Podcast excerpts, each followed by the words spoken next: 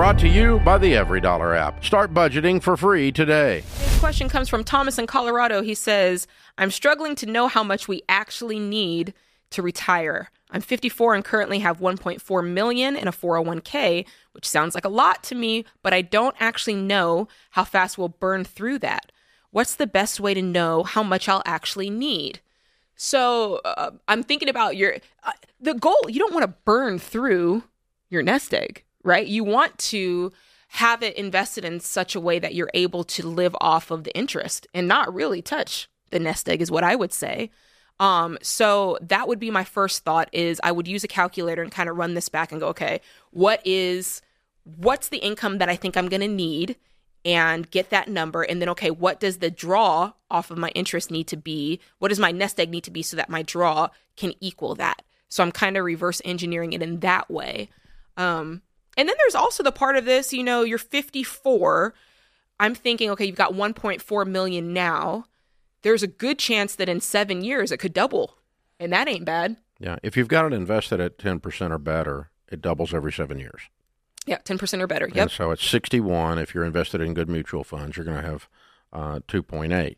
Mm-hmm. And at 68, you know, you're, Yeah. you're going to have five and a half million dollars. Now there So- is inflation to play into know, that. no, I'm just talking about. I'm not talking about inflation. Just inflation actual adjusted. dollars. I'm just saying that if you're if you're making ten percent, it doubles every seven years. A lump sum does. Mm-hmm. That's if you're adding nothing to it.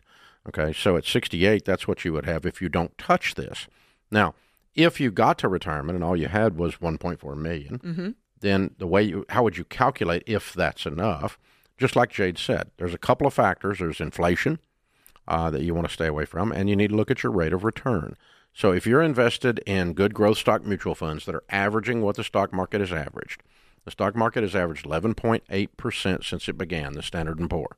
Okay, so it, let's just pretend you're making 11%. We'll we'll round down for the people that go bananas when I start talking about this stuff. All right, so we're going to round down. You're making 11%.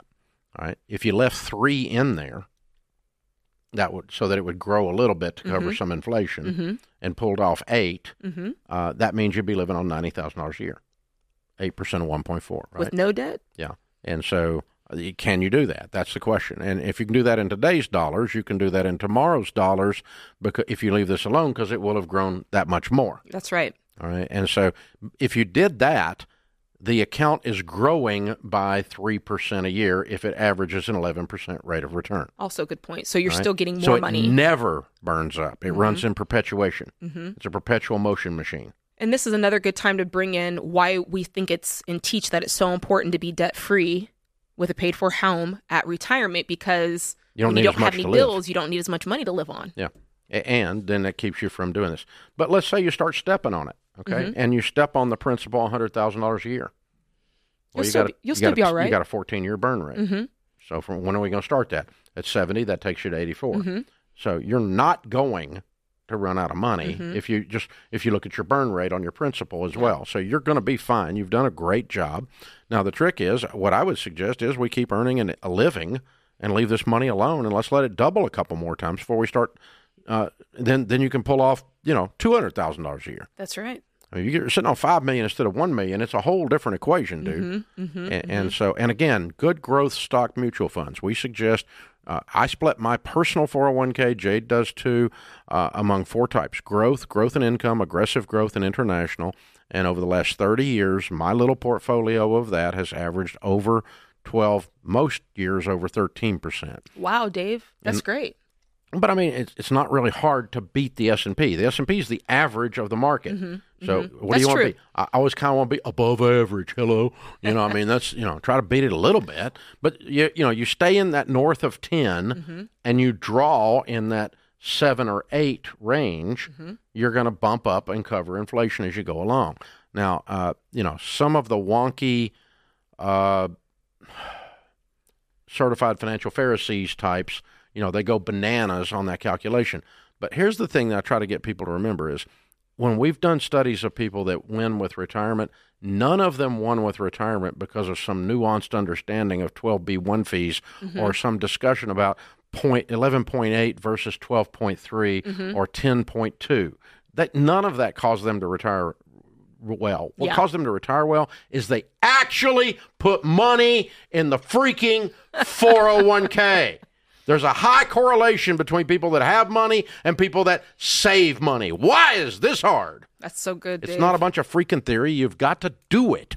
And oh my God, you nerds drive me bananas.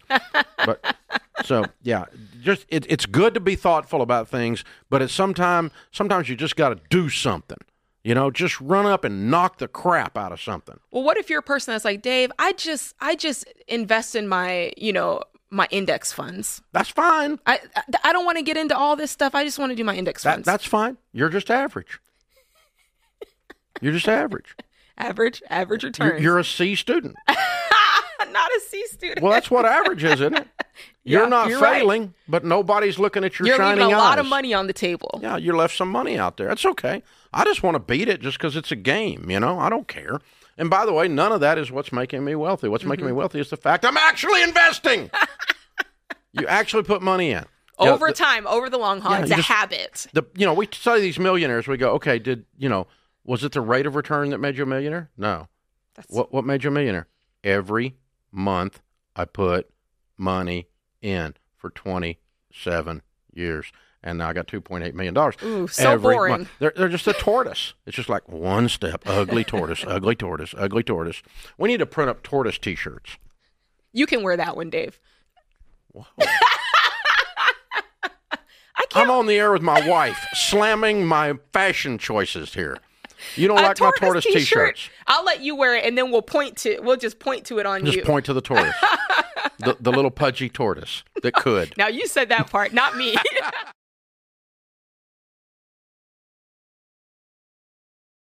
No matter what you want to do with your money, it starts with a budget. Stop overspending, save more, and create the life you really want with every dollar. Download in the App Store or go to everydollar.com to start for free.